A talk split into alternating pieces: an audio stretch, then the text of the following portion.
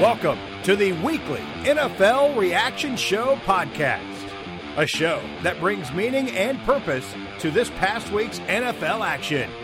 We will share our opinions on the NFL, but more importantly, we want to encourage you in your faith. Together, we'll unpack football, faith, and life. Now, from his mic to your ears, here is Bryce Johnson.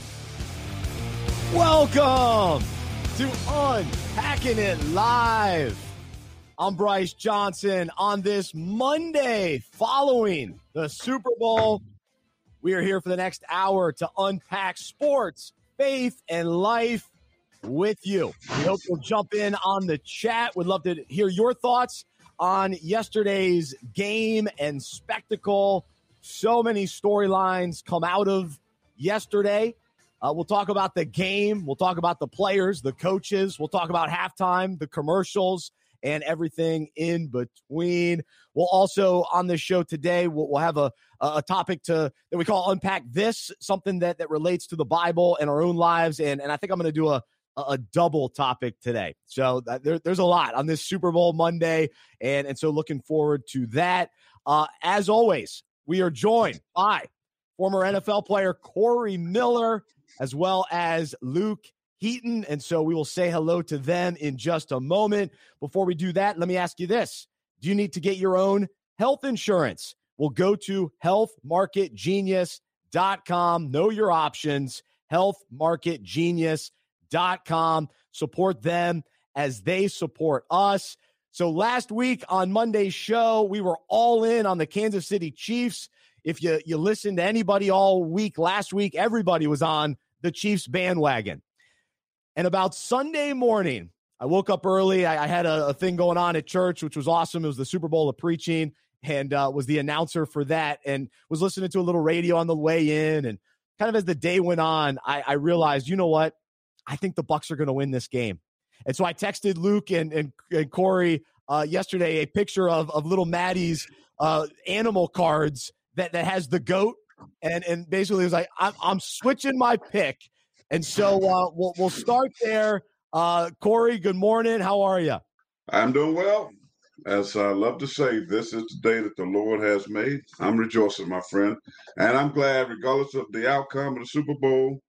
I'm still glad this morning that God touched me with His hands of mercy and grace, and and a beautiful sunny day finally here in Columbia. As I look out my window to the backyard, I see the rays of sunshine.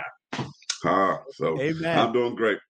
All right. Well, no, great to see you. And it, it was just kind of a, a, crazy build up and lead up to to the Super Bowl because I, I just thought there was such an emphasis on Kansas City. They're going to do it. They're going to do it. And, and, and, Corey, last week you thought they're going to blow them out, and and so that was the the feeling. And then so then what we saw last night was just sh- so shocking. And, and not even that the Bucs won, but it was the way that they won and how how much they dominated, and it just it felt like Kansas City was not themselves. And and going into the game, I did wonder, you know, what would the the Andy Reid son distraction, how would that factor into things? And and and really, how would the offensive line respond? And, and, to me, my big takeaway from last night is the value of the offensive line. And the Chiefs just did not protect Patrick Mahomes. They did not give him the time. The the, the passes that he made, though, were unbelievable. I mean, they, he just couldn't complete them. Guys didn't catch passes, and, and he was running for his life all game long, but still some of those throws. I'm, I'm definitely not here to criticize Patrick Mahomes today. I thought he did kind of the, the best he could, but the, the secondary players really didn't step up as far as, you know, some of the other receivers and the, the running game never did enough. Clyde Edwards Helaire was okay in the second half, but there just wasn't enough from them. And, and so I, I, you know, of course, today the, the the emphasis will be on Tom Brady getting his seventh, and and to me, the fact that they did it in their first year with Tom Brady. That's the part that does it for me.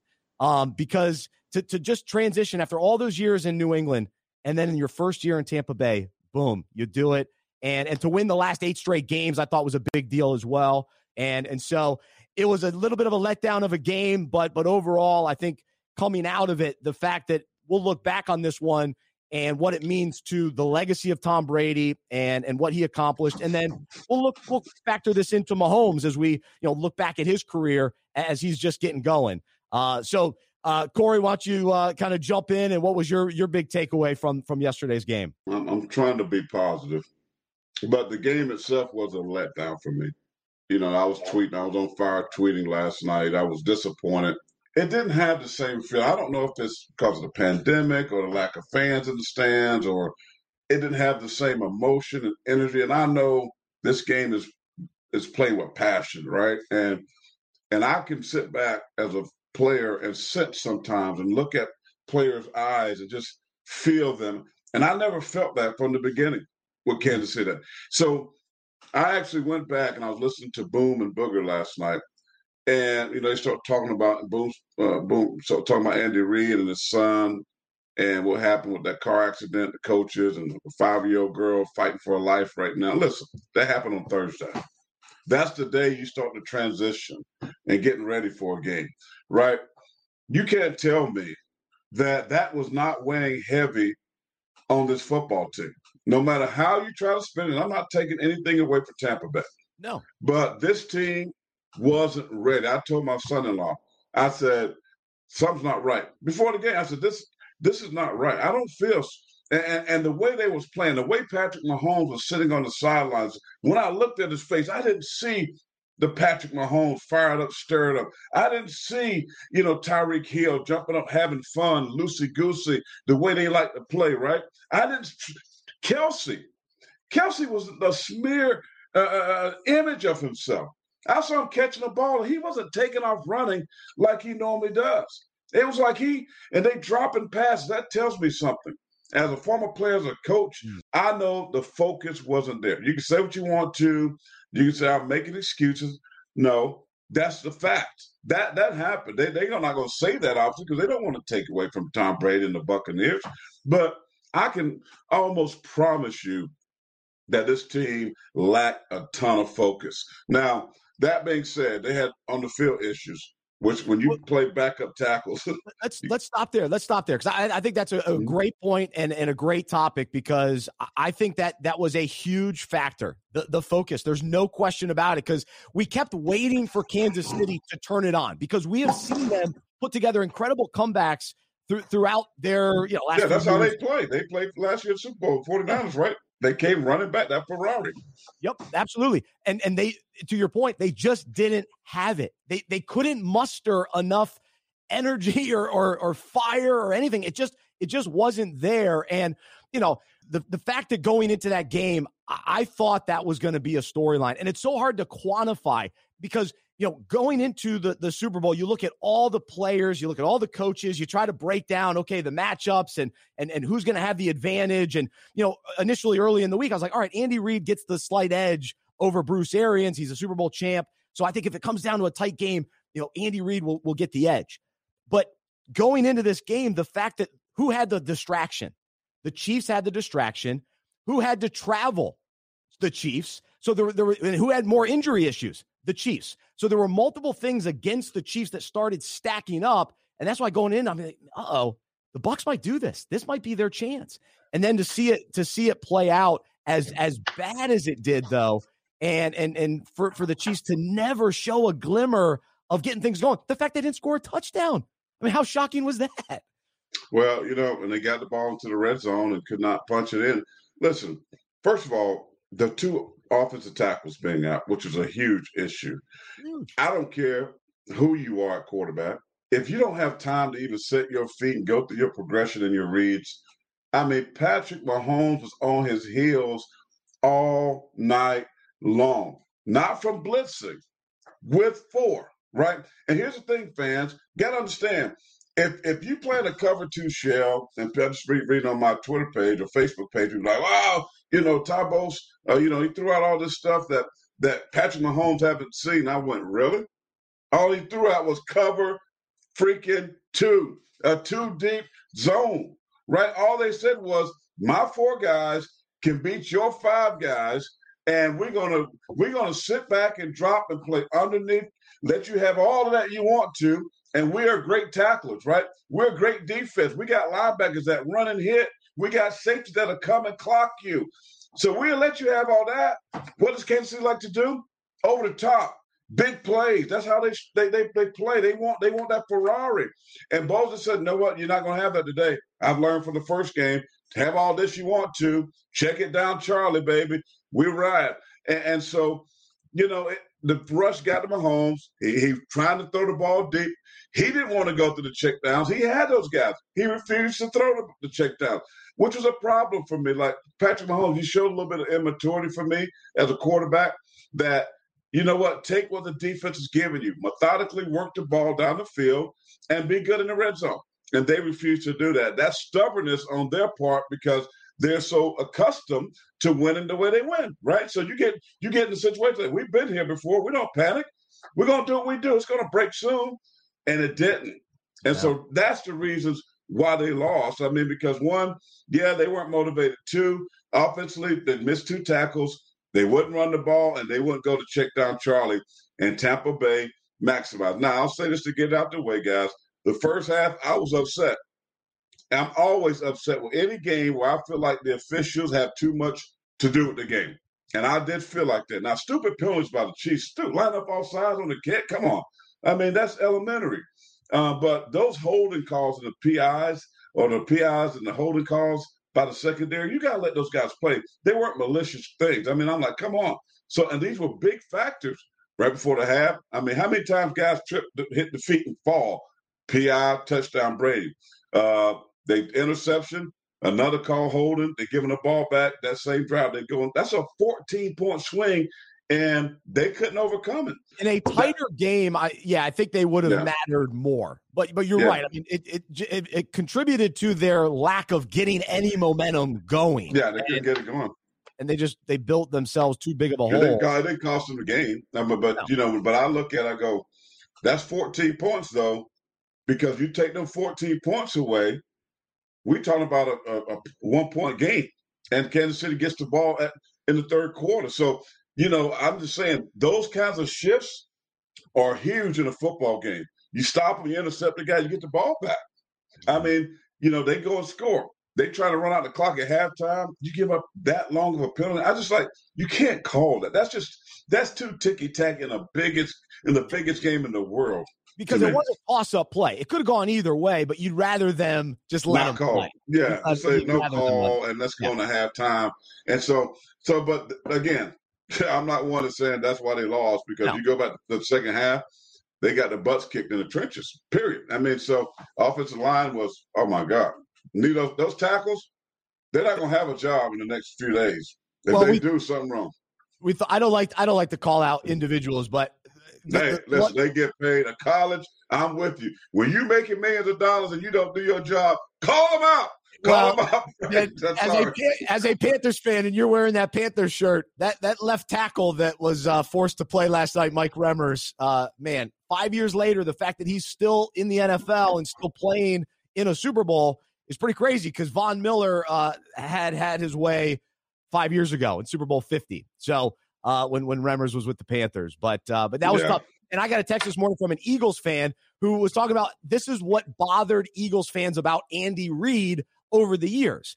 He didn't make adjustments. He wasn't a great in-game adjuster. And and to your point, Corey, in the in the second half, they, they weren't adjusting to the defense. And they were no. they kept playing their five linemen without using more of a tight end helping the block or a, or a, a running back to, to protect Patrick Mahomes. He was back there alone running for his life. It, was, alone. it was bad, man. I mean, I mean, you got Suh.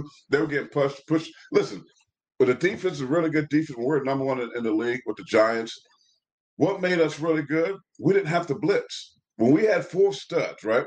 When we had four grown men in the defensive line, Leonard Marshall, Erik Howard, Lawrence Taylor, you know, the, I was an outside backer that also sometimes got in the rush. When you had guys that can get and affect the quarterback without pressure, and you oh. can drop seven, it's it's going to be a long day. You know, so uh, I was shocked. I was like, you know, come on, like guys, a check down. You you know, this is like football one on one class right here. Hey, check down, Charlie. It's at five yards, six yards, first downs. Keep it going. Make them come out of that. Make them bring that safety down, and now you can get the one on one matchups that you want. But if you're not making, it's just, I mean, you know, I don't know, man. It's appalling to me that these guys making a gazillion dollars. Like this is just simple stuff, man. That that you, you go in the film room, you go, this is where the ball's supposed to go. And this defense, this is what you got to do. Or you got a light box. You don't have eight men. You got a seven man box, and offense should be able to run the ball all day and every day to get you out of that. That you got to bring a safety down. So we got to stop the run. They didn't want to run the ball. No, so they did not stick with it. Yeah, it was, was surprising. Well, Luke, we haven't even uh, said hello to you officially yet, so uh, we got to let, let you jump in, man. We're, we're fired up. Lot, lot to, uh, a lot to get to today, man. What was your big takeaway from Sunday? Yeah, I think my uh, it's. Uh, I think it's, I'm glad we're talking about this because my big takeaway is uh, like you, Bryce. You have to have a capable offensive line, and Kansas City didn't stand the chance, and we didn't realize that. I mean, you move, you lose your left tackle, you have to move your right tackle to left tackle and then you have to move your right tackle to right guard. So Ooh. they had three they had three out of their five offensive linemen in different positions, which is it was down and I even downplayed. I thought, oh well, they'll be fine. No shot. And and Cowboys fans in Dallas are like, thank you. Finally, we see another we more evidence that when you have when you have no offensive line, when you move players around, no matter how good they are at another position on the line, you, yeah. you can't do it. You pair that with Tampa Bay's incredible D line and like you said, no adjustments. Tony Romo at halftime was Tony Romo was wrong in a handful of things, and that's and I'm talking bad about my boy there. Um, at halftime, he said commercial. Kansas City has to go two tight ends. They have to go two tight ends, help uh, chip block uh, because a clear majority of Mahomes dropbacks, Kansas City had a five man pass block, which is an egregious error to not make that adjustment in the second half. Yeah. And and the first drive, they started coming out running the ball. It's like, okay, they're making an adjustment. They're going to get the run game going. You have to get Tampa Bay out of two two high safeties. You can't. You have to get them out of two safeties. You have to put them in single high safety, get the run game going, and then you can take deep shots. But Tampa wasn't forced to get away from playing two safeties the entire game. Kansas City did not put pressure and make the necessary adjustments, and, and they deserve to lose. So, as much as you want to say about Kansas City players, criticism has to go to Reid and Eric Bieniemy because there's some egregious non-adjustments. Yeah, I mean, I'm just shocked that they never had a big play. They never scored a touchdown, and that's just what we're so used to. And and on the biggest stage where we've already seen them do awesome, we saw it a year ago. Uh, they just couldn't make it happen. And I, I appreciate Tony Romo though during the broadcast he kept like willing and hoping that the game was going to turn around. Oh, mm-hmm. maybe we got a chance. And he, you know, the, the, the counting with uh, Jim Nantz, they were doing their counting, so that was fun. That's uh, why he's so earning his money. He's earning his money. He's getting paid well. Right, you got you got to try to keep it keep the fan in tune. You know what I mean? Like, but you know, but he's right though. I mean, I'm sitting here and I'm going to my son-in-law. I'm like, uh, this this is no problem. I was telling yeah, my pastor friends who, who recalled me during the game. I was like, listen, this is how they play. Yep. I mean, they've been this way. Houston, remember that Deshaun Watson them jumped all over them, and oh, they yeah. was like boom, boom, boom, boom, boom, boom. You know, I mean, San Francisco, I mean, Buffalo, they play from behind. They don't panic. You know that they're cool, cool, calm, and collected always. But here's the thing, guys. These are this is grown man football, and any given Sunday, it, it can go the other. It, it, it can't work. I mean, but you got to think about it. They've won 25 out of 26 coming into this game to now 25 out of 27, guys. Think about that. Impressive. In the NFL, they have won 25 out of 27 games in the National Football League. So this team is, is, is a great football team. And, and I want to talk about to, to later on, Bryce, when we get to the un, unpack this about the praise. I want to talk about a guy from Kansas City because it's easy with the confetti falling, right? And we we doing this, the angels and all of that. It's easy to praise God. Thank you, Jesus. And I want to give glory to God. And we want one thing we get all the, the great news, but you know, what about when you when you're in the eyes of opposition, when you're in the eyes of adversity or, or losing? You know, can you still give God praise? I'm gonna throw that in there later on when you talk about that because Tom Brady, listen, efficient, right? What was it, 20, 26, 21, 27, oh. something like that? I mean, surgical. But, but but it wasn't great. I mean, it wasn't great by no standards. But you know, the thing, the biggest thing to me wasn't the, those numbers was that the zero in the interception column. That's the big difference, right? Kansas City defense normally makes makes a big play in a game, but that didn't happen. He didn't turn the football over. So to me, the the passing yards were boom. The touchdown passes were there wasn't nothing surgical. There wasn't nothing. I mean, it was just a, a, a route that that the safety and the linebacker had an in and out on on Gronk, then it, there's a busted coverage. I mean, you and I could have thrown that pass. I mean, AB runs a great route, touchdown, you know, but that defense is what I've been saying because for the entire playoffs, you know I've been preaching this one. Oh yeah. I've been preaching the Tampa defense is the reason they are hoisting that trophy today.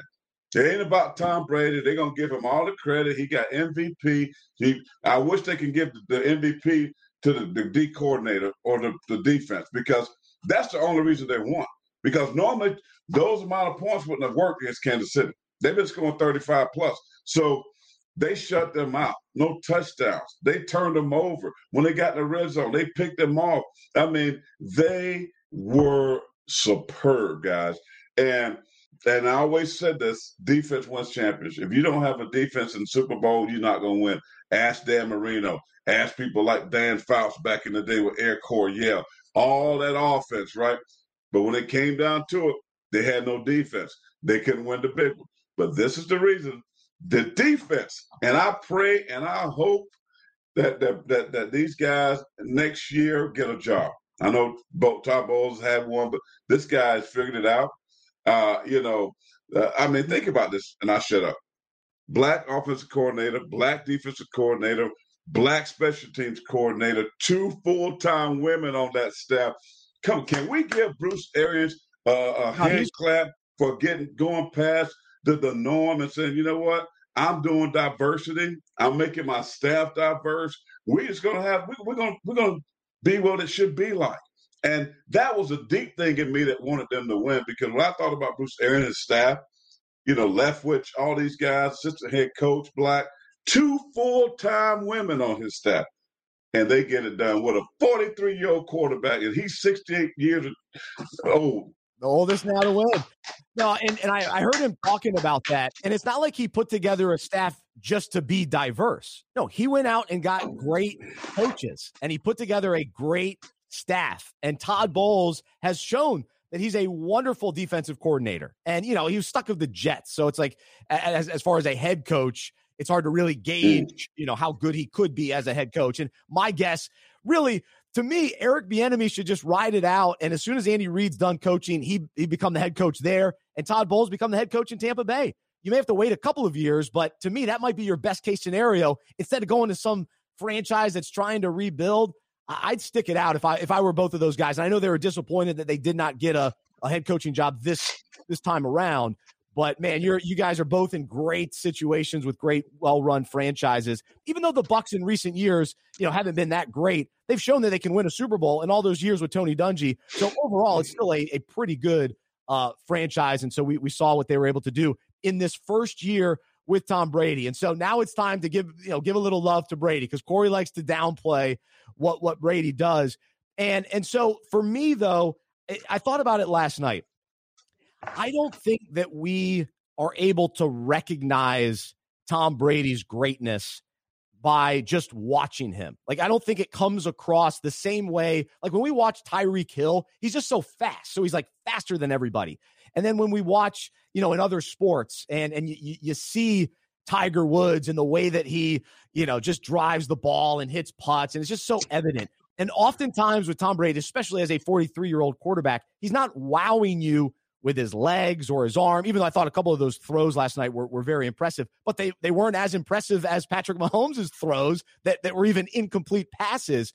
And so it's almost like we, we can't even quantify his, his greatness as a quarterback. And, and this, this is what I talked about a couple weeks ago, that it all goes back to who he is as a leader and what he does in that locker room and the tone that he sets and how he's able to turn around an entire franchise from from who they were last year as a middle of the road type of team. Eh, can't get over the hump. To he's the difference maker that gets them over the hump. And that's what he does. And we don't know how it happens. Like we don't know what what took place at whenever he was practicing in the offseason at those high school uh, fields, how he gets all those players to buy in and to get the most out of guys that that were discarded. Antonio Brown discarded. Leonard Fournette discarded. Rob Gronkowski, the last we saw him, he was he was dancing around at the Masked Singer. So that's that's who that's who Rob Gronkowski had become. And there he was last night catching two two touchdowns. So uh so Luke, let me let me let you jump in there, but but that that was my uh my my kind of thought last night with Brady is that we we just don't even realize what what he's done or what he's doing in the moment. He was just in control last night. He had control of the offense, control of the game, his poise, all of that filters through the the entire team, and and that's what I guess ends up being evident. Yeah, I, I love that you bring that up. I think, and I, I think it would be it would be cool to get into uh, how this affects his legacy and Mahomes' legacy, because um, I have some some thoughts on that. But Tom Brady, like his this Tampa Bay team, has like six. I was listening to to the radio this morning. This Tampa Bay team has like six or seven different amazing storylines. Hmm. Like this, I should have walked into this game and I'll admit, I was insanely wrong about this game. Hmm. I thought Chiefs would win by two scores. I thought Tampa would have to win in a shootout. I, I had I had no uh, clue that the game was going to turn out this way. But now looking back, uh, you know, my I'm an armchair armchair all American, easy to call to give my hot takes from my fabric uh, recliner that I was eating Doritos in last night. Uh, really, really athletic prowess uh, being shown off in my house. But I, I should have walked into this game thinking this team, this Tampa Bay team is a team of destiny. How can I pick against them? Gronk comes. Gronk is back. Who fascinating? He's the same age as Travis Kelce, which is just sickening to think about. Um, the Antonio Brown saga, with all he went through, catches a touchdown pass. Well, that, Tom Brady with the win through, but yeah, I hear you. I hear. Went through all largely by his own doing. Yes. yes, by his own doing. But the whole the whole Antonio Brown saga, then to end up in Tampa Bay, catch a touchdown pass, and Tom to like take Antonio under his wing, and and the, Tampa Bay didn't want him, and then Tom's like, no, no, I'm I'm I'm responsible for him, and then like Corey bringing up the diverse coaching staff and amazing leadership of uh, of that coaching staff, amazing by Bruce Arians. Like this Tampa Bay team is littered with amazing storylines. Um, one including, yeah, Tom Brady, Mr. Ancient, winning another one. Um, personally, I would love to see if he can somehow play until he's 50. I just, I can't get it. I, old man, I just love seeing it. But that's my big takeaway. This, this Tampa Bay team truly is a team of destiny. I am just, I have to forgive myself for picking against them. It's just, it seems oh, no, stop it. Stop it. Stop it. I mean, you know, listen, man you own what you pick, right? I own it. I always own what I pick. I ask people, well, you picked so so about Clemson. I said, yeah, the last two years I picked that they would be blown out in the playoffs, which I was right too. But you know, and I was wrong against Alabama three, three years ago. So I mean, it happens. I mean, we can't play. That's the thing about a fan. You control nothing. Now we can sit back in armchair quarterback, but you don't know what goes into it. You know, I just happen to have a little bit of a, a, a, a information to know how that worked, the progress, what what the bus rides like, what the travels like, everything that that that goes into planning and and how things can be swayed. So you know, but listen, you don't know how these guys are going to perform. I mean, winning back to back Super Bowls, Andy Reid said, is not easy. I mean, that's. The, the, just to get back there is a is a great great almost honor. Impo- almost you know impossible. I mean? almost impossible. So, and you mentioned Patrick Mahomes and Legacy and Brady. I want to get on that ESPN with these guys so bad because they say some of the most outlandish, ridiculous, crazy stuff, and, and they don't want to argue the point. See, I, I like, I, you know, I, am a pastor preacher, man. I'm keep, but I'm gonna come hard. Jesus Christ wasn't soft, and I ain't either. So my thing is like, listen, I told Stephen A. Smith this on his Twitter, bruh. You take one game, and now all of a sudden we want to look at Patrick Mahomes in a different light. You have to understand the situation. Patrick yep. first Patrick Mahomes is what 23, 24, something very 25. young. Five, he's 25. He's young, 25. Okay. This man's got, God willing, so many years left. We can it's not even fair, even when they started comparing legacies. Tom Brady's been in the league two decades. But, but when you look at Patrick Mahomes, I don't care if Tom Brady was in his prime, and if I was starting a team, I'm going to take Patrick Mahomes over over Tom Brady. Period. Because he is a better quarterback. Now, the, the, the game of football is the ultimate team sport. That's what that's why, you know, Bryce, you said not it's not the Tom Brady thing. I get mad because people take away what so many other people contribute to the game. And they give all the shine to one dude, right? They give all the shine because I know how hard all them other people work. I know, I mean, what they put in. I know what these dudes go through. That's like that defense. Like they're not getting no credit. People like, hey, golf clap, Tom Brady, Tom Brady, and a fierce. De- no, it should be a fierce defense, and Tom Brady leads Tampa Bay to a Super Bowl 55 victory. And, and and it steals the shine. And I'm saying all of these other guys, like I love it. Yeah, Tom Brady was instrumental getting guys like Gronk to come, standing up for AB, which I applaud him for doing that. Uh, bringing Leonard Fournette in and all those other guys that he brought in with him. That's great. But listen, it, it's like Tom Brady's legacy. Yeah, he won another Super Bowl, seven out of ten. Great, but he didn't do it by himself. I know, but seven out of ten. I mean, we, I don't. We're like we like take it for granted. I was listening to Michael Robinson this morning talking about how hard it is to win one Super Bowl, and like for him, he couldn't even comprehend winning another one. And we're talking about Brady winning seven, and now with a different franchise, a different head coach, and did it all in the first year. So it's like the Yankees, right? People mad at the Yankees. They say, "Oh, he bought." They say, "Oh, the Yankees bought championships." Well, you can say that for Tom Brady when you bring in all them dudes I mean, stack your team. When they get mad at LeBron James, if this was LeBron James, everybody would be going off for, oh, well, if you go team up with Shaq or Dwyane Wade or or this person or Anthony, oh yeah, you can win it. This is amazing how things are flipped. The scripts are flipped. It's like Tom Brady does it. It's it's hey, yo, it's Tom, great leadership, great this. But LeBron James do it. Oh, anybody can do that if you go team up with these superstars. Well, we got the same scenario and he's done it with different three of them. Three of them. Just, just oh, making Le- LeBron. Yeah, yeah. No, I'm I'm a LeBron supporter. So yeah, you're not you're not arguing against me on that one because to me they're the same guy as far as the, the impact and the influence, and they they change everything. They change. Yeah, they the win wherever they go. Yeah, so that's that's the and to my point earlier to me aaron rodgers and mahomes all these guys physically you know we, we see all that and we can it's it's it, with our eyes we can see the way they're throwing and they're unbelievable passers but with Brady, we just can't we can't comprehend how well he knows how to win. That's what he is. He's a winner like we've never seen in in the sport and really in all of sports to just be so dialed in to know what it takes to win and to get all those all those pieces that you're talking about, Corey. They're, they were all important. They were all instrumental. Brady can't go out there and win on his own, and I, I would never make that argument. But but he knows how to partake or give give his knowledge and his process to his teammates to say, "Hey, follow this blueprint. I'll lead the way. You follow me, and this will result in winning." Well, let me ask you this, Bryce. He's remarkable. If you put Patrick Mahomes last night with Tampa Bay's team and put Brady on Kansas City's team, that offensive line, who, who's winning that game? Uh, no, I agree. I agree. Mahomes would win that last night. I agree.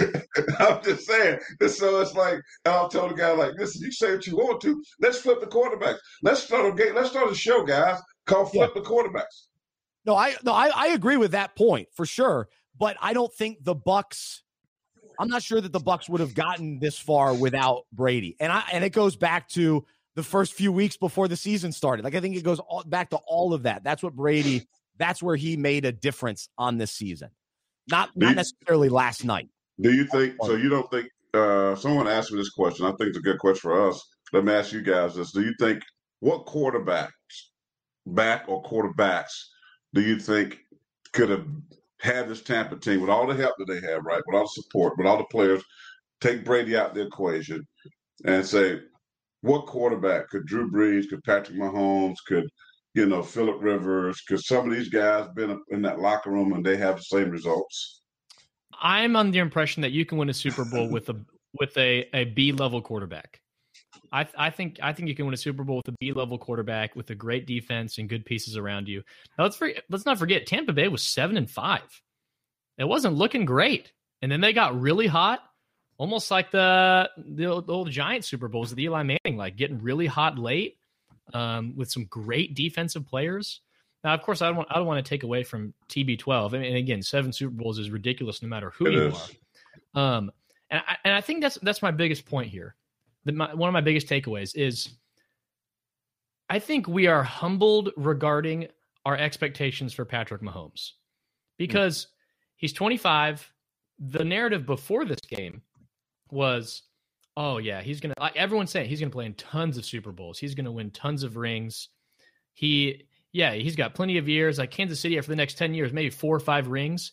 No shot, no shot. No matter, like he is amazing, but you think of the. It is so hard to win multiple Super Bowls. You think Russell Wilson has one, Aaron Rodgers one, Drew Brees one, Peyton Manning two. Peyton Manning has two. I mean, like this idea that Patrick Mahomes is just going to keep going to Super Bowls and winning. Last night, that loss is reminding us he may never get to the Super Bowl again. Odds mm. are he won't get back. Odds are he won't win again. So this, like, it, there, it is outrageous to to be confident that he's going to catch Brady's legacy, let alone win multiple rings. Like odds well, are that that doesn't come close to happening. And I'm a little pessimistic. I will say I'm a little bit of a skeptic when as a sports fan but I think last night was reminded me. Uh, odds are he doesn't touch Tom Brady's legacy. No, no, with, with doesn't, I, I, don't think you can win seven. I mean, you know, I, I think it's just too hard. And I, as great as Tom Brady is, I mean, listen, he caught lightning in a bottle with those teams of New England. I mean, it just that they got a role where nobody could. I mean, it just went. It just happened. That very seldom happens in football. We see it a little bit here, there, but you know, it's hard to do. I mean, do I think Patrick Mahomes will win three or four? Could if if the Chiefs stay together, the coach stays together. You know, how long? Andrew Andy Reid's pretty old, so how long is he going to stay there? How long will they keep, continue to build uh, to what they're doing? I mean, they got such a great base right now, but they need they need to upgrade some defensive players. I mean, they, they got some issues that they, you know, can they keep guys together? You know, will guys leave and go want that money? So there's a lot of factors and that's what made New England great. Bill Belichick, to me, as the, you know, the general managers that continued to make the right calls, bringing in the right guys to fill in Randy Moss and you know Corey Dillon. I mean, they make all these. They was doing things that just man, it, whatever they touched turned to gold, and, and so that don't happen a lot. You're right. So I, but I don't. I don't compare. I'm not that guy that when I look at a player that's going to judge championships by. Because, because to me, it's unfair. To me, it's unfair to judge Tom Brady to Peyton Manning, or or that's why people always talk about who's the greatest quarterback. They went to, Joe Montana before Brady hit all these things, right? I played against Joe Montana. I played against I played some against the greatest quarterbacks of all time during my, my decade. I mean, the Marinos, the Elways, the Favres, the, you go on and name it, Warren Moons. I mean, listen, lot, like you said, Luke, a lot of these guys that win Super Bowls. Does that mean only that one. Dan Marino's not a top three? Dan Marino, you kidding me? That's what I'm saying. They just didn't have the other pieces. But if I look at Dan, that's why I can say, if you ask me today, if I was starting a team, would Tom Brady be my number one quarterback? Probably not. If I was starting a team, but I ain't yeah. taking away from his legacy. Yeah, and so a couple things. One, to me, there's no. I don't have a lot of negativity toward Patrick Mahomes from last night's game. To me, he was still unbelievable. I mean, those throws. I, have said it five times today. I, I, still can't get over it. I mean, those are only he can make those throws. Unbelievable. So can can he can he lead a team back to the Super Bowl? Absolutely. Can he win a few more? He, it's possible. He's good enough to do it. But I think we, uh, to your point, Luke, we're reminded of how difficult it is and everything's got to fall into place. Things out of your control, like we mentioned with Andy Reid's son, even though it was kind of in his son's control, but out of the team's control. And those things happen. And we, we see it in, in Super Bowls where teams are expected to do something. And remember a couple years ago, the Raiders and the Bucs, and then Barrett Robbins. Remember he got he got lost. he kind of had some some issues take place. He was down in, in Mexico. That was a big distraction for the Raiders, and they got blown out in that game. So so things happen, and so that's why after last season when the Chiefs won, it was are they going to win five, six, seven, ten Super Bowls? and it's just not the case. Just like when LeBron went to Miami, it was still impressive that they won a couple championships, but the thought that they were going to win seven, it's just too difficult. And that's why we love sports because it is so hard. And that's why Tom Brady, we can't we can't compute seven out of ten because it, it, it is too difficult to compare the winning what we see with the winning.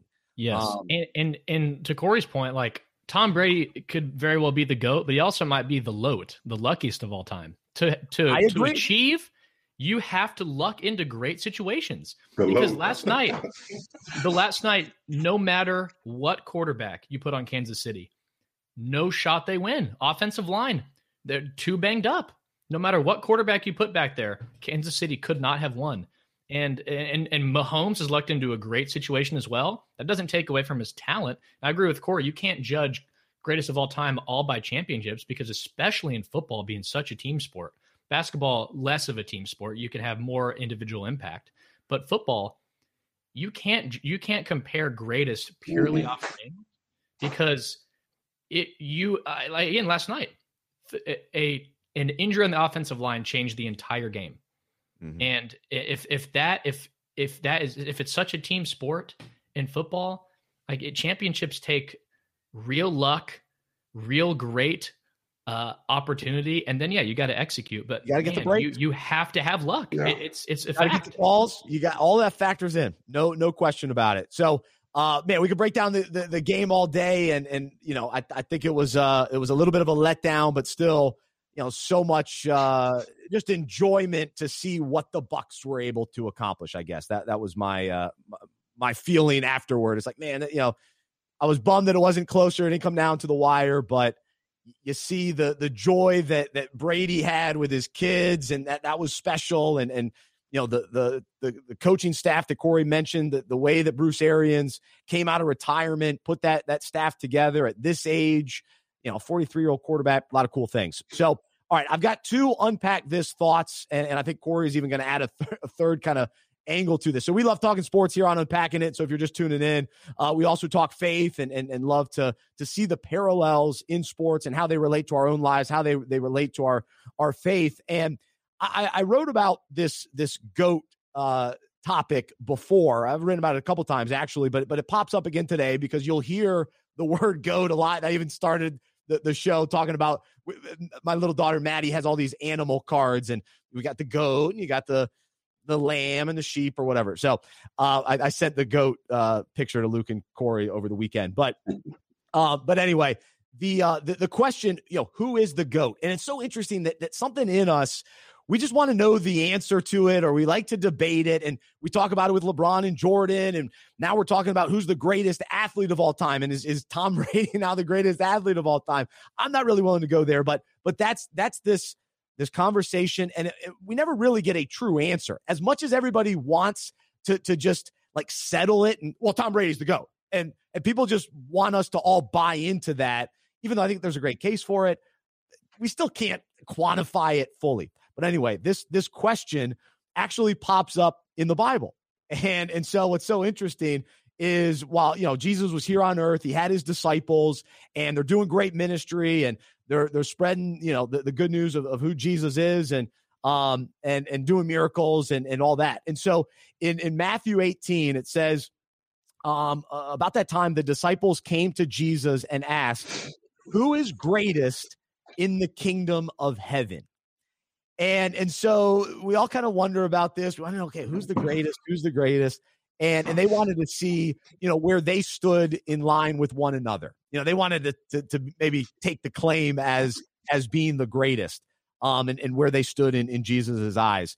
And so he he quickly squat Jesus quickly squashes their motivation and says this.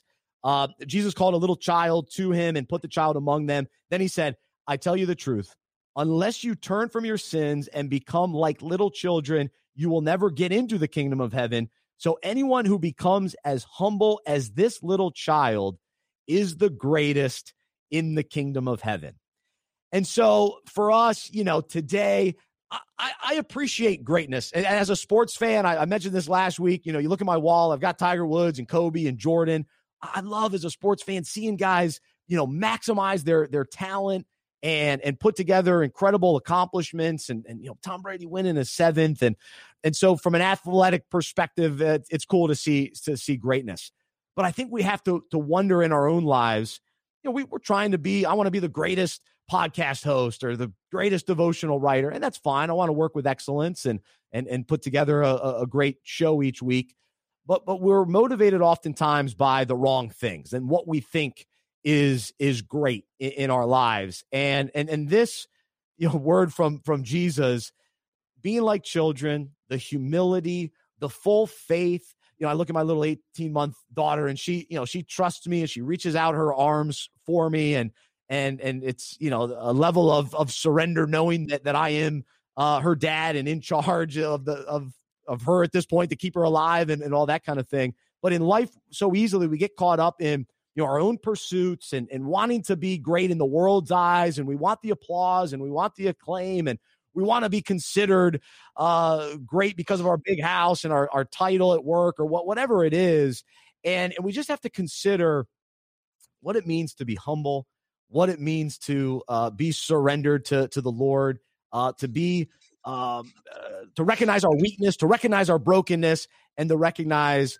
the the greatness of jesus and the need that we have for him and that we're nothing without him. And and so that that's that's where I my my my heart goes today uh to to to check my own humility and and hopefully that's encouraging to uh to people listening today as as you hear the goat debate and you hear that word thrown out there and and just ask yourself okay what is greatness? What what am i chasing after? What what really is great? And and what does it mean to really be a great servant for the Lord Jesus Christ. And that's that's what it's all about. Uh, and and it starts with a, a humble heart. So, uh, Corey, I'll let you uh, I'll let you jump in and take take it where you'd like to today. Well, yeah, it's great great stuff. I mean, uh, all I kept hearing, you know, that song whoever it was wrote about I'm the greatest, you know. Uh, I'm the greatest. I forget who sings that, but but you know, Those, I, some good vocal cords. That's some good vocal cords right there. Thank you, sir. I had to warm these pipes up. But anyway, you know, I think success is awesome. You know, we're driven by success, right? We, and I think it's great. You know, I, I, I live my life that way. I want to be the best I'm, because it's in me. God instilled me to to I, listen. I'm probably the, the most competitive person that you ever meet. Tom Brady, I'm competitive too. I hate losing more than I like winning. I mean, I do. I don't like it, but that's what drives me, right? And, and now I've, I have, I've channeled that, as the Bible says, in all things, give glory to God. When we do whatever we're doing, whatever we're, whatever job you're, you're doing, whatever your sport, or it doesn't matter. I'm doing it now to honor God. I'm doing it now to give Him the glory because He is deserving of the glory. So as you said, Bryce, we as Christians need to operate in the spirit of excellence. We should want to be champions. We should want to be be the best that we can be. Listen, I always say I don't think God cares about a football game, but I know God cares about those people that's playing in the game. Right. And I know God can use the individuals, whether it they, they they're in confetti or in the locker room with their head down, that God still has a purpose and a plan through victory and through failure right? And, so my point was to what you were saying about you know the glory. I love what Tyrann Mathieu said. He he he gets out there and he says, "I still give glory and honor to God, even in loss, even in defeat, even in shame, even in suffering." He says, "I still give glory and honor to God." Now, I, this morning when I read that, I go, "Wow." It's easy when confetti's falling. It's easy when you got a promotion. It's easy when things in your life is going great to say, bless God, or, or how you doing? God is good all the time. You know, we all we got all these sayings, right? And but can you still say it when you're suffering? Can you still say, I will bless the Lord at all times, and his praise will continually be on my lips or in my mouth? Can you say it in defeat? When can you say it when confetti's not falling on you? You know, when guys score touchdowns or or you know, you, you don't like field goal kickers, Bryce, but my boy, you know, he, you know, he, he, he gives God the glory when he makes his 52 yard field goal. Come on, Ryan Succop. give him some glory That's this right. morning. He, you know, right. former Gamecock, you know, he sticks his hands in the air, right? And a lot of players will give God. But do you ever see them do that when they bust the coverage? do you ever see the quarterback do this when he when he throws an interception or kick and say, "Hey, praise God, even though I missed it, God, you get the glory." But see, I think God loves it even in our failures, even in our shortcomings, when we are not successful, when we're not a Super Bowl champion. Can we still bless and praise God? And and and you still should be driven to be successful. You still should be driven to, to be the best that you can be because god wants you to be the best. He says i want you to have the best. Like it doesn't mean that you're going to get everything that you pray and ask for. Ain't a naming and claiming. It ain't a thing gonna fall out the sky.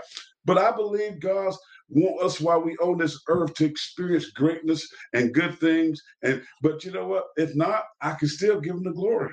I can still praise him because I can look around as I shut up here my pastor said something. We looked at a Compassion International video where these people just got a little box of food, man, and this touched my heart. This touched my heart, and and these people got this food, and they were just shouting. This woman, she shouted, and she was just praising God. Her and her little family in this little dark hut, whatever they were living in, and it just made me think how we are full of pride and we don't really realize how I'm full of pride. Like, you know, we go to the grocery store and get grapes and everything we want. We, you know, we don't really think about it. We're supposed to have that stuff, right? We're supposed to have, you know, I, I, I switch cars and trucks like this sometimes just because I want to. I, like, man, I got to be more thankful. I have a I need to have a heart for gratitude because when you look at people in these other countries to get a little box of food, some rice, and some clean water, man, this young people bless God so much. So listen, whatever, like Paul said, whatever situation you find yourself in, he knew what it was to have plenty. He knew what it was to be in lack, but he just learned to be content. But in all things, he was going to be praising God. So I love what you said today, B. That's just a, just a reminder of yesterday for me that I need to be more thankful and more a heart of gratitude because Jesus Christ is the greatest. He is the goat. The That's goat. The goat died. The goat got up out the grave. That's why I don't take sports as really, you know, I don't. I don't look at a man and say, oh, "Who cares?" Because at the end of the day, will that goat stand before Jesus Christ and say, "Will he say, well done?" Because that's what's going to matter. Will this goat stand before the for the real goat and say, you know, ain't gonna be about. Well, I played all these years in the NFL. That's oh, right. Oh, I was an all conference right. player two times. I was a player of the year at South Carolina. My son was a captain out. Jesus Christ. he, I want him to know me. I want him to know you. I want him to know my that. Hey, I am a follower of Jesus Christ. You can have the goat status because it don't matter. That's right. No, Luke, you can jump in and, and yeah, just this idea of even what we think is successful or what we think is is greatness. Yeah, when we stand before the Lord, a lot of those things. I mean, they just don't they just don't matter. oh man, look at my res, look at my resume, look at this, and and and, and praise God that it's not that way because otherwise we'd, we'd, be striving and, and trying to to earn our way. Uh, and so that's why we rest in the the grace of of Jesus and what He did on the cross. And so He's the one we surrender to, and He's the one we humble ourselves before. So, uh, so Luke, why don't you jump in, man? Yeah, I, I love talking about humility. Uh, we, we, always talk about in sports a game within a game, and I think uh, the big game as Christians is, I mean, Hebrews twelve, running the race marked out for us with mm. perseverance. The game within the game is trying to become more humble within that overall race. I feel like I'm on a con. It's like constantly up and down, up and down, pride, humility, pride, humility. Amen. And what's what's helped me the most is just an eternal perspective. So I love what Corey's talking about when yeah, when the people we name as goat go before the real goat in Christ. I mean, they've got they've got no shot in comparing to the glory of Jesus. And and and when I think for me to be humble, I really fix my eyes on what eternally really matters. What actually matters. So right now, practically, I'm planning my wedding right now. A lot of stuff and uh, there's like a worry in my head okay what if this goes wrong? What if this goes wrong? What if me and my bride walk out to the dance floor and this our, our first song doesn't play technical malfunctions. And i'm thinking does that really matter? Like if i really understand i've been saved from death to life. Who hmm. cares? Who cares if something at my wedding goes wrong? Like that seems really drastic but that's like that's a legit eternal perspective of really who cares if if I have been saved from death to life. And I pray constantly, God, help me understand that and love that more because that is an unbelievable reality that a perfect God would die for me and save me and mm. rescue me. And if I really understand what eternal death and separation from God is, to know that I've been gifted life and rescued from that, oh my gosh, all these worries I have, all these things I try to take take pride in, they crumble. They don't even mm. compare um, so I think there's just that eternal perspective has really helped me because it's really reminded me man, so many things I think matters don't. You know, I mean, they don't. They're, they're worthless. They're worthless compared to this eternal rescue I've had. Really, really, really good stuff, and that that hits home. And I think a lot of people can relate to the wedding stuff, the thing, things that you think matter that day. That's for sure. That's so, why I should uh, go to the Justice of the Peace. oh, hey, we yeah, we've had many jokes that are becoming more serious about eloping, man. Oh man. hey, take the sake. Listen, Luke. I know you haven't known me for about eight days. No, I'm just kidding, but take the money and run. take the, all the money and go. You and your your soon to be wife go, man. We're somewhere where there's beautiful blue waters and and and dolphins and whales are jumping. You know, you can sit. Listen, bro. Believe me, all the headache, all of that. If you get your wife to buy into it, to say, honey, listen, we get a good start, we get a house, we can make down payment, we go on a trip because the wedding about is that everybody else looking to say, "Oh, what she cute? Oh, they don't care about you, Luke. They be like, "Oh, that dress. Oh, they don't care what you wear. You I know, can like, walk in there with hey, pajamas on. They don't I want care." someone to tell me I look real nice in my neighborhood. I'm not getting no credit for how handsome I'm, I'm looking right now. you get zero credit, dude. I, I swapped I swapped jackets with my brother midway through my wedding because the button snapped off. So. Oh. Yeah, you, you, never know what's going to happen. You didn't but, lose the no. weight, Bryce. You're supposed to lose. Uh, he's been hitting chest right. day too much. His, his, back, were really, really, really juiced up that Yeah, a lot of push-ups, a lot of push-ups leading up. I was actually as skinny as can be my my wedding day, and it's been all downhill since then. And thanks to uh, last night's Super Bowl food, guys, I got to share this with you. So a very encouraging word. I appreciate uh, both of your thoughts on that. And, and as you hear the GOAT word today, uh, hopefully you'll think about what is the greatest, what really matters, and what does Jesus really say matters. And so hopefully that's uh, that's something to think about today. And also, we, we're not, not going to have time to get to my other topic, but I'll be writing about it for the devotional today. Unpack this. Uh, if you haven't subscribed to that, check that out, unpackingit.com. We take a current sports story related to the Bible. I write Monday, Wednesday, Friday. Corey does a video Tuesday, Thursday. And so we just want to be an encouragement to you uh, each day of the week. And so, uh, at least the weekdays, weekend, we'll uh, catch our breath. But, uh, but hopefully you're subscribed to that. And uh, you can also see that content on YouTube, subscribe to that channel as well as Facebook. You can like uh, our Facebook page. And so today I'll, I'll, I'll end up writing about what does it mean to, to praise Tom Brady and what does it look like in our own lives to live a life of praise and worship. Uh, and so sometimes I think we have to get to the the core and the heart of that. So we'll we'll take a look at that today. We'll unpack that. But speaking of food, so last night I got to share my menu with you because it, it, came out well. So we had uh, little uh, pretzels, uh, you know, the little soft pretzels with homemade cheese dip, which was fantastic. We had these little croissant pizzas, and then we had buffalo chicken dip, homemade peanut butter cookies, thanks to my mom, and we had cupcakes with Buccaneers and Chiefs frosting on top. It was tremendous. I I'm ate salivating. I'm salivating right now through through halftime. Through halftime, and so uh, yeah, I kept an eye on the Weeknd a little bit. I know Corey, you didn't care for him much. I thought the one song that I know, the I can't feel my face or whatever. Wait that who, who, who are you talking about? the Weeknd. The Weeknd, You know, our little oh, half show that you love so listen, much. man, I, I didn't really. I can't tell you one commercial and I definitely can't tell you about the Weeknd. Praise God for Monday that we can get rid of the weekend because what I the little bit I watched, I'm like, who is this dude and what is happening? What is uh, going on? I mean, that was a waste of money. Uh, that's a waste of money. money. I'll give you that. I will give you that. But mm. you got to appreciate the, the, the art and all that. I don't know. It's fine. I think I, I, didn't really care that much about it. I was pretty neutral about it. The older I think, the older I get, the more it's like some the great thing about Super Bowl halftime shows is they've turned into okay, they'll they'll create some great memes, we'll have some good laughs, but it's not about the performance really. It's about that we can laugh about it. And and a, a meme came from it. and They're like, you know, you've gotten older when you hate the halftime show. Yep. So like, I used to love the halftime oh, show. Oh, oh, and then, hey, I'm not saying I I'm not saying I loved it. It had, it had some some weird like uh, Olympics opening ceremony vibes. I don't know what yeah. was going on in the background. Um, and the dude can't sing. Yeah, it, it was it was it was unique. it was all right. I thought my highlight from the non-football action was the Matthew McConaughey ad where he's walking around like super skinny, like you can't see him turn sideways with the new Doritos commercial. I particularly loved that because that's how I looked in seventh grade. I was flat, I was flat Stanley. You couldn't see me. I mean, if I walked outside flat on a windy Stanley. day, I'm blowing up in the clouds. I was 6'1", 119 pounds. I mean, whoa, What?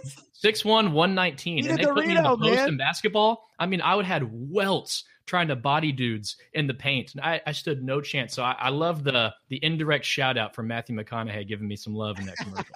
so I love Matthew McConaughey. I I thought that commercial fell fell a little flat.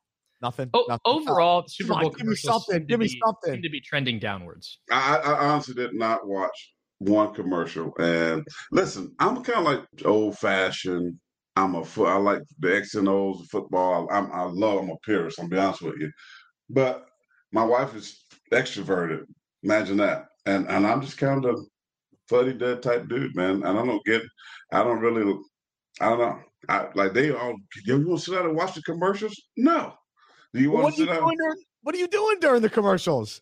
I was He's some my, Hootie and the Blowfish. Uh, exactly. Some Hootie and the Blowfish and some football. That's all he needs. Exactly. I mean, listen, I went on by my back porch and I, you know, I talked on the phone to my pastor friend and I was because I wanted to analyze. So that's because all I thought about was a game. And of course, the fish ate. I was going. You saw me on Twitter. You know what I was doing on halftime. I was going nuts. So I don't care about the commercial. I don't care about the weekday, Weeknd. That that was like I heard two minutes of it, and I was like, okay, that's it. And then some, I can't. Who is this? And so I, I start analyzing, man. I, I don't, I don't like all that stuff. I, I just, I like coming to America, Nutty Professor, Fred Sam, uh, and Son, uh, Archie Bunker. I like old stuff, you know, good times, you know. And I like pop, this thing called Pop Watch that I watch on YouTube by the old grumpy grandpa. That's why my grandkid Ava gonna call me Pops. You know, Pastor Payne Pops. I'm the old grumpy grandpa. But that's got a little bit of funny to him. That's who I am. I love the nutty professor. That's the line of the day. Oh my god. Somebody God. called my name.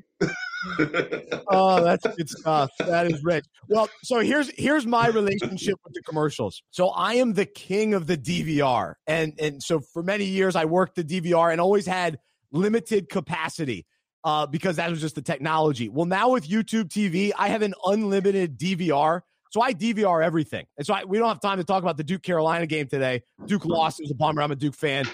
Carolina was just tougher and stronger and better. But I, I DVR'd that game. I'm not watching that game at six o'clock. So anyway, I skipped through commercials. So I watched that game in like an hour. Um, and so normally I never watch commercials, like very rarely. On Sundays during you know football season, I'm watching the Red Zone channel with no commercials. But when it comes to the Super Bowl, I actually sit down and and digest the commercials. And so it's kind of refreshing. I'm like, oh, let's see.